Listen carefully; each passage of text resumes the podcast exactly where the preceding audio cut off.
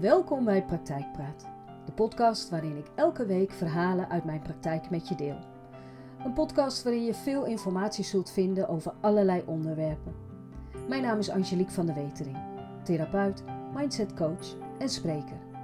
Mijn grote liefde heeft alles te maken met bewustzijn en mindset. Mensen bewust maken en in beweging brengen, dat is mijn grote passie. Ik heb het allermooiste vak van de hele wereld en ik neem je dan ook graag mee in de verhalen uit de praktijk. Ik wens je veel inspiratie. Vastzitten in je eigen gedachtegang. Dat is wat ik regelmatig tegenkom in de praktijk. Niet meer weten waarom je doet wat je doet en het gevoel hebben dat het iedere keer weer gebeurt en je er geen grip op hebt. We noemen dat ook wel looping.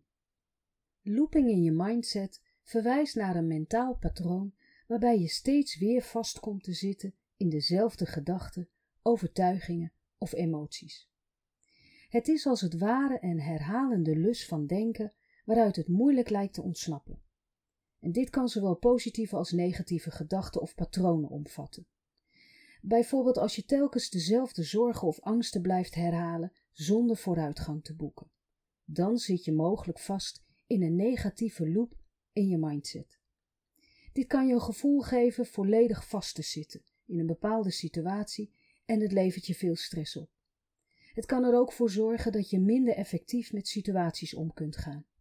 Maar aan de andere kant kan het ook positief zijn, zoals wanneer je herhaaldelijke positieve bekrachtigende gedachten cultiveert om je zelfvertrouwen te vergroten.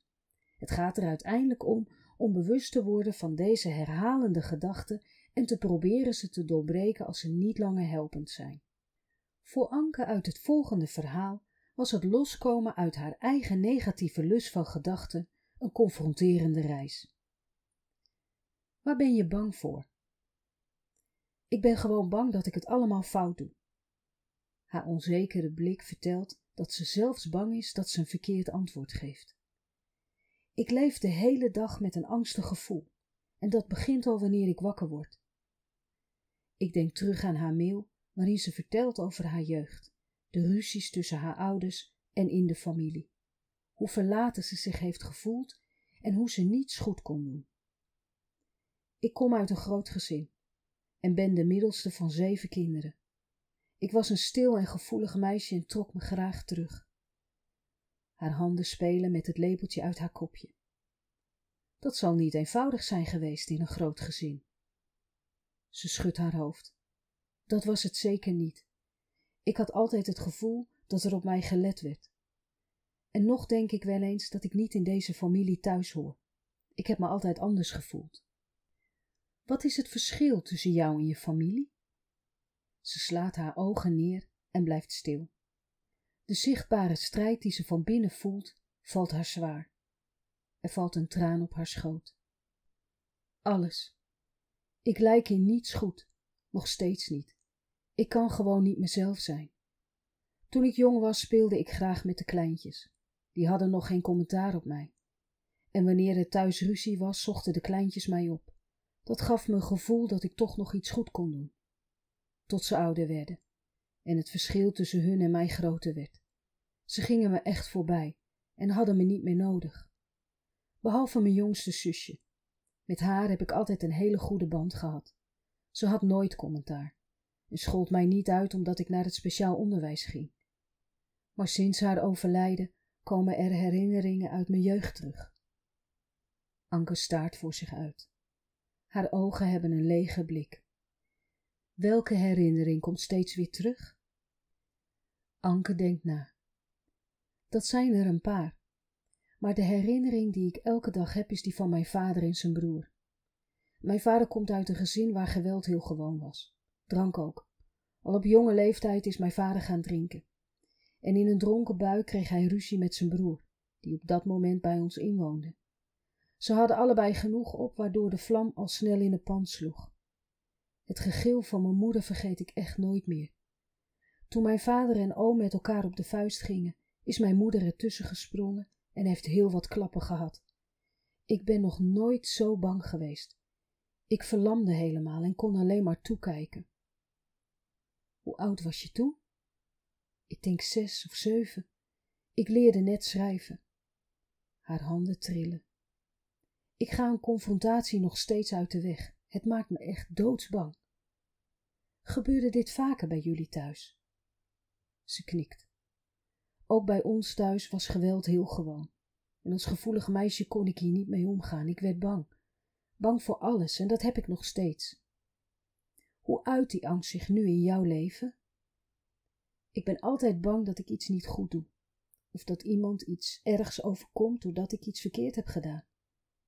Ik durf ook eigenlijk nergens heen. Ik doe het wel, maar maak me al dagen van tevoren druk. Ik zie je dan echt tegenop. Als ik bijvoorbeeld iets met vriendinnen ga doen, dan ben ik bang dat ik ziek word en er geen wc in de buurt is, of dat ik niet naar huis kan wanneer ik dat wil. Het wordt allemaal steeds erger. Ik heb het niet meer in de hand. Dus je bent al bang voordat je ergens naartoe gaat en nog voor er iets gebeurt. En dat is angst voor de angst. Ja, zo is het precies. En de angst om het niet goed te doen is het sterkst. En dus ga je liever maar niets ondernemen, want dan kun je in ieder geval ook niets verkeerds doen. De angsten die je hebt, die komen ergens vandaan. Ze zijn een gevolg van iets. Anke kijkt me gespannen aan en begint te vertellen. Ik heb hier veel over nagedacht en ben gaan zien dat mijn moeder niet voor haarzelf kon opkomen. Ze was altijd boos en teleurgesteld in iedereen. Ik denk dat dit misschien ook wel uit onmacht was. Mijn vader ging altijd over grenzen heen, van iedereen. Ik vond het vaak zo zielig voor mijn moeder dat ik haar veel uit handen probeerde te nemen. Maar door haar boosheid kon ze niets goed zien in wat ik deed, en dat liet ze me weten ook. En ze sloeg niet, maar kon mij flink bij de arm pakken en door elkaar rammelen. Ze noemde mij dan dom, en als ik toch niets kon, dan kon ik maar beter niets doen. Ze slaat haar handen voor haar ogen, terwijl de tranen over haar wangen lopen. En toen ben jij langzaam op slot gegaan en sloot je je steeds meer af en werd steeds angstiger. Anke tilt haar hoofd op en zegt: Ik denk het wel. Toen begonnen ook de problemen op school. Ik kon niet meer meekomen en voelde me echt zo ongelukkig. Na een tijdje moest ik allerlei testen doen die ervoor zorgden dat ik naar het speciaal onderwijs moest. Ik had het gevoel weggestopt te worden. Ik krijg kippenvel bij de laatste zin. Wat heeft dat met je gedaan? Ik kreeg faalangst. Zelfs de meest simpele dingen leverden een enorme angst op. Iedere dag weer dacht ik: zie je wel, ik kan niets. En dit gevoel is nooit meer overgegaan, net als de angst. Angst is een natuurlijke reactie op een bedreigende situatie, reëel of ingebeeld. Het is een veel voorkomende reactie op verschillende situaties en prikkels. Het is een basisemotie die optreedt als reactie op dreiging, gevaar, onzekerheid of stressvolle gebeurtenissen. Angst kan zowel fysieke als emotionele symptomen veroorzaken en kan variëren van milde nervositeit tot intense paniek. Maar angst is een natuurlijke en instinctieve reactie. Het is een belangrijk overlevingsmechanisme dat ons lichaam voorbereidt op actie, ook wel bekend als de vecht- of vluchtreactie. En zowel lichamelijke als mentale reacties spelen een rol bij het ervaren van angst. Deze reacties helpen ons te reageren op gevaarlijke situaties. Het lichaam bereidt zich voor op actie door adrenaline vrij te geven. Dit verhoogt de hartslag, versnelt de ademhaling en verhoogt de bloeddruk. Het sympathische zenuwstelsel wordt geactiveerd. Een versnelde hartslag zorgt voor meer zuurstofrijk bloed, wat naar de spieren en organen wordt gestuurd, waardoor het lichaam voorbereid is op actie. En spieren spannen zich aan, wat de fysieke paraatheid vergroot om te kunnen vechten of te vluchten. Pupillen verwijden, om beter te kunnen focussen op potentiële dreigingen in de omgeving en de bijnieren scheiden adrenaline en andere stresshormonen af, wat de alertheid en energie verhoogt. En daarna schakelt het lichaam de spijsvertering tijdelijk uit, omdat energie elders nodig is. En dit kan leiden tot symptomen als maagpijn, misselijkheid, diarree of een opgeblazen gevoel. Mentale reacties op angst gaan vaak gepaard met overmatig piekeren en zich zorgen maken over mogelijke gevaren en negatieve uitkomsten. En ook kun je last krijgen van vermijdingsgedrag en geneigd zijn situaties, plaatsen of dingen te vermijden die je associeert met angstige gevoelens. En dit kan het dagelijks leven enorm beperken. Angst kan leiden tot negatieve gedachten over jezelf, anderen en de wereld om je heen. En deze negatieve denkpatronen, die versterken de angst.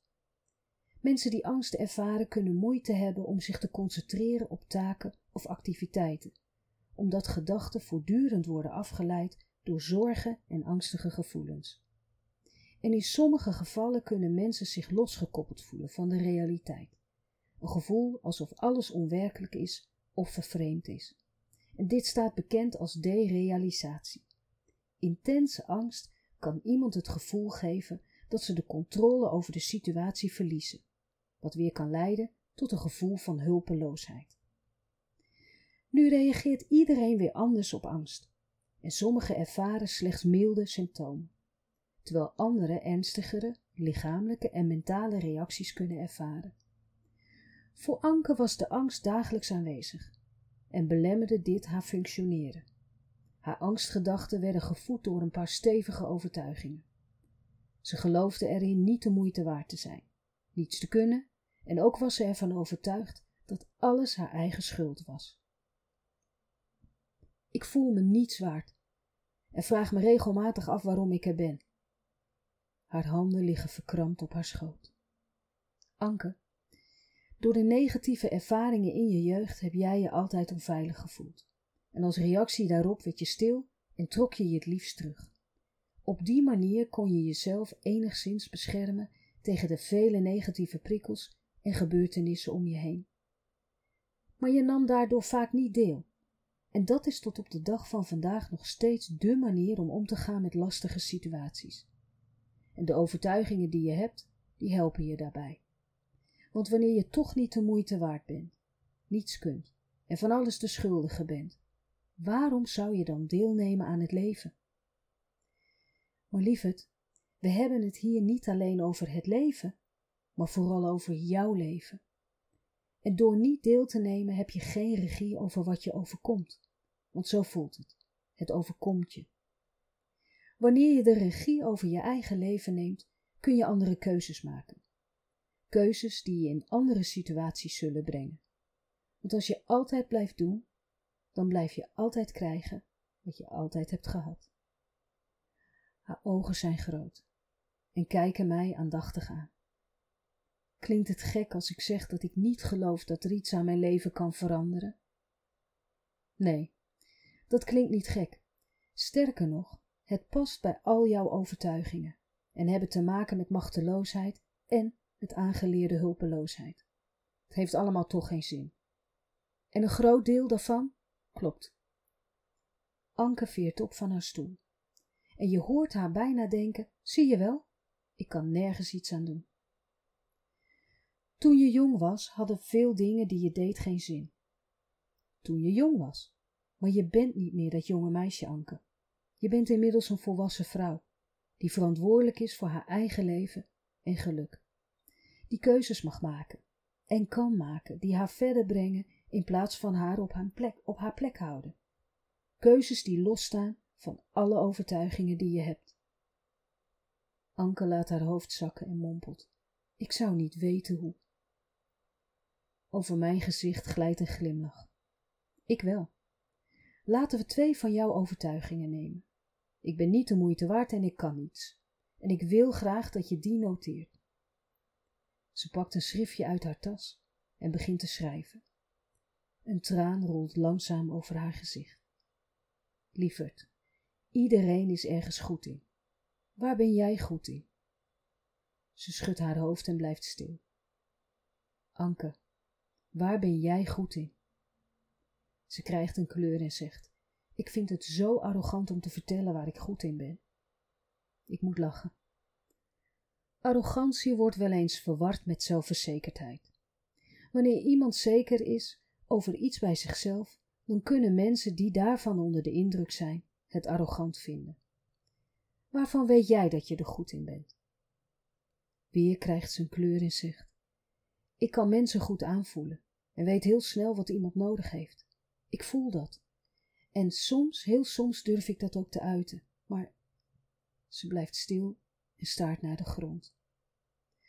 Maar wanneer daar een negatieve reactie op komt, zeggen jouw overtuigingen: Zie je wel, je bent niet de moeite waard, je kunt niet. Ze knikt. En kruip jij weer terug in je schulp. Haar handen hebben zich gebald tot een vuist. Haar knokkels zijn wit. Lieverd, ik voel mensen ook goed aan. En ik voel dat je veel boosheid met je meedraagt. Wat maakt dat je boos bent? Ze schudt haar hoofd en ontwijkt mijn blik.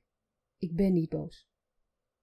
Ik blijf even stil en denk na over de boodschap die ik haar wil geven. Anke, zolang jij jezelf niet serieus neemt en je gevoelens wegstopt omdat ze er niet mogen zijn, gaan anderen jou ook niet serieus nemen en zullen ze hun gevoelens niet met je delen. Ze draait haar hoofd naar me toe en zegt: Dus is het mijn eigen schuld. Ik schud mijn hoofd en zeg: Nee, we hebben het hier niet over schuld. Wanneer je weet waarom dit gebeurt, kun je ervoor zorgen dat mensen ook open gaan staan voor jou. Doordat jouw eigen gevoel mag zijn, voelt de ander de ruimte om zijn of haar gevoelens te delen.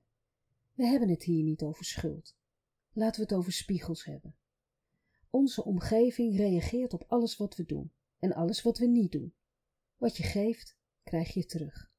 Geef jij in je houding de boodschap: ik ben niet de moeite waard, dan is de kans zeer groot dat je ook zo behandeld wordt. Mensen zullen niet openstaan voor jou, jou niet zien en niet horen. Ik blijf even stil om de laatste zin te laten landen. Kun je je voorstellen dat de reactie heel anders zou zijn wanneer jij jezelf de moeite waard vindt? Je gedraagt je dan anders. Je praat anders, voelt anders aan voor je omgeving. En op precies die dingen wordt gereageerd. Wanneer jij in je spiegel van gedrag kijkt, wat zie je jezelf dan doen? Anke staart mij aan en zegt: Ik zie dat ik mezelf heel klein maak. Heel confronterend om te zien. Er rollen tranen over haar wangen. Zoals je vroeger ook deed. Je klein maken, want dan was de kans klein dat je iemand tot last was. Je klein maken is je terugtrekken, je ondergeschikt maken aan iemand of een situatie. En wanneer je jong bent, is dit een logische reactie. Maar zodra je volwassen bent, zijn het juist deze reacties die je klein houden. En het wordt tijd ze te onderzoeken. Ze knikt. Ik wil dat graag, hoe pijnlijk ook. Voor Anke waren de gesprekken niet alleen confronterend, ook verhelderend. Het kijken in haar eigen spiegel, waarin ze alles wat ze deed en niet deed terug zag komen. En dat heeft haar aan het denken gezet. Zorgvuldig onderzocht ze haar eigen gedrag, om zo langzamerhand tot het besef te komen dat ze niet langer dat kleine kwetsbare meisje was. Tijdens veel gesprekken is er gebruik gemaakt van EMDR. EMDR is een verwerkingstherapie die vaak gebruikt wordt om mensen te helpen bij het verwerken van traumatische ervaringen en het verminderen van de emotionele lading die aan die ervaringen is gekoppeld. Anke is gedurende haar jeugd regelmatig blootgesteld aan heftige en onveilige situaties. De emotionele lading daarvan en de herinnering aan die gebeurtenissen stonden haar ontwikkeling in de weg. Na een aantal behandelingen lukte het Anke, mede door het kijken in haar eigen spiegel, te zien dat ze wel degelijk de moeite waard was. Maar om dat te kunnen blijven voelen en zien, was het nodig om iedere dag weer in haar eigen spiegel te kijken. En daarbij stelde ze zichzelf regelmatig vragen als: Wat ben ik aan het doen? En doe ik dit uit angst of omdat het goed voor me is? Wat wil ik? Waar word ik gelukkig van? Waar wil ik heen? Wat neem ik mee? En wat laat ik achter? Ze leerde doelen stellen en leerde daarnaast dat de weg die haar naar haar doel bracht minstens zo belangrijk was. Op haar pad vond ze steeds meer geluk al was het alleen maar omdat ze anders en positiever leerde denken. Daardoor kon ze steeds meer dingen zien die bijdroegen aan haar eigen geluk. Steeds beter durfde ze voor haarzelf te kiezen. En leerde dat nee zeggen tegen een ander vaak ja betekende voor haarzelf. En wat er vooral voor zorgde dat er meer ruimte ontstond om dingen te doen die goed voor haar waren. Dingen die te maken hadden met haar eigen welzijn, in plaats met alleen dat van een ander. Een intensief proces, waarin ze heel wat keren de boosheid naar haarzelf heeft moeten loslaten. En over loslaten had Anke een hele essentiële vraag. Je geeft steeds aan dat ik dingen moet loslaten, mijn boosheid bijvoorbeeld. Maar hoe doe je dat? Hoe laat je los? Het antwoord is misschien simpeler dan jij je bedacht hebt. Loslaten is niet bezig zijn met wat je vasthoudt. En de uitdrukking op haar gezicht maakt dat ik in de lach schiet. Dat is het? vraagt ze vol ongeloof. Ik knik. Dat is het. Maar dan snap ik hem nog niet. Hoe doe ik dat dan met de boosheid die ik voel? Door boosheid geen aandacht te geven. Je voelt het, het is er, maar geeft het geen aandacht. Waarmee ik bedoel dat je niet gaat lopen piekeren over wat jou nou zo boos maakt. Doe je dat wel, dan komen er allerlei negatieve gedachten omhoog, zoals: ik ben niet de moeite waard, ik kan niks, het is mijn eigen schuld. En vergis je niet in de zwaarte van die gedachten. Het zijn namelijk gedachten die uit je overtuigingen komen. Je bent er echt van overtuigd dat dat zo is. En dat maakt je boos. Boos omdat je onder andere vindt dat het je eigen schuld is. Waardoor je je weer boos voelt. Jezelf weer om de oren slaat met negatieve gedachten, waardoor je je weer boos voelt. En vervolgens zit je vast in je eigen denkpatroon. En zo is het cirkeltje weer rond. Dit wordt ook wel looping genoemd. Anke haar wenkbrauwen gaan omhoog, terwijl ze voor zich uitstaart. Dat is best logisch, mompelt ze en blijft even stil. Wanneer ze vraagt: Kun je uitleggen wat looping precies is? Looping is een manier van denken dat verwijst naar het herhaaldelijk vastzitten in bepaalde gedachten, overtuigingen of patronen die je denken en gedrag beïnvloeden. Het is als het ware een mentale lus waarin je steeds opnieuw dezelfde gedachten, zorgen of ideeën herkoudt zonder vooruitgang te boeken of nieuwe inzichten te verkrijgen. Dit kan zowel positief als negatief zijn. Positieve looping kan bijvoorbeeld voorkomen wanneer je steeds weer gemotiveerd blijft om een doel na te streven. Negatieve looping kan problematisch zijn wanneer het leidt tot piekeren, angst of obsessieve gedachten. En in dit geval blijf je vastzitten in een cyclus van negatieve gedachten die je emotionele welzijn kunnen schaden. Het doel is om bewust te worden van deze loops in je manier van denken en te proberen ze te doorbreken. Weer gaan haar wenkbrauwen omhoog. Maar hoe kan ik dit doorbreken? Ik geef haar een knipoog en zeg: door los te laten. Wanneer je boosheid er laat zijn, maar het geen aandacht geeft, zul je merken dat het ook weer verdwijnt. Vergelijk boosheid met wolken. Wolken komen en gaan. En zo is het ook met boosheid en iedere andere emotie. Maar omdat we het aandacht geven met bijvoorbeeld gedachten en herinneringen, blijft het. En het blijft niet alleen, het wordt ook sterker en blijft zich maar herhalen. En deze herhalingen die zorgen er op den duur voor dat je het steeds minder bewust aandacht hoeft te geven. Alsof het gewoon is, iets wat bij je hoort. wat belangrijk is te weten, is dat een emotie weer komt en gaat. En wanneer een emotie blijft, dan komt dat omdat jij het aandacht geeft. Je voedt het. Terwijl emoties bedoeld zijn om je te vertellen wat je van een situatie of gebeurtenis vindt. En daarna gaat het weer. Zit je bijvoorbeeld in een onveilige situatie, dan zul je hoogstwaarschijnlijk angst voelen, die je komt vertellen dat je beter kunt gaan. En word je boos op iemand, dan kan het zijn dat iemand over je grens gaat en vertelt je boosheid dat het tijd is om je grens heel duidelijk aan te geven. En dat geldt ook voor boosheid gericht op jezelf. Er glijdt een glimlach over haar gezicht. Die snap ik, want dan ben je zelf degene die over de grens gaat. Precies. En in plaats van dat we de boodschap van onze emoties horen, zoeken we liever naar alle gebeurtenissen uit het verleden die hierop lijken, situaties die jou boos maakten. En wanneer je deze gebeurtenissen keer op keer ververst, blijf je keer op keer voelen wat je altijd voelt. Anke wordt stil en er rolt een traan over haar wang. Als ik vraag wat er gebeurt, zegt ze: Ik besef me ineens iets. De overtuiging het is mijn eigen schuld kan ik door onze gesprekken en de behandelingen nu anders zien. Door mijn eigen toedoen kom ik in situaties terecht die lijken op eerdere pijnlijke situaties, precies zoals je uitlegt. Ik kijk alleen maar naar de pijn die alle herinneringen losmaken en luister niet naar de boodschap. Daardoor blijf ik waar ik ben en vraag me niet af hoe ik hieruit kan komen. Looping. Ik blijf stil en geniet van het proces dat ik voor mij zie gebeuren. En ik kan je niet uitleggen hoe mooi dit soort momenten zijn in mijn werk. Dit zijn momenten waardoor iemands leven volledig gaat veranderen. De gesprekken die volgden op de realisatie van Anke waren gesprekken waarop ze de puntjes op de i kon zetten. Leren hoe ze de regie als deelnemer van haar eigen leven kon vasthouden. Want dat laatste is minstens zo belangrijk als de realisatie op zich. Het antwoord hierop is bewust zijn.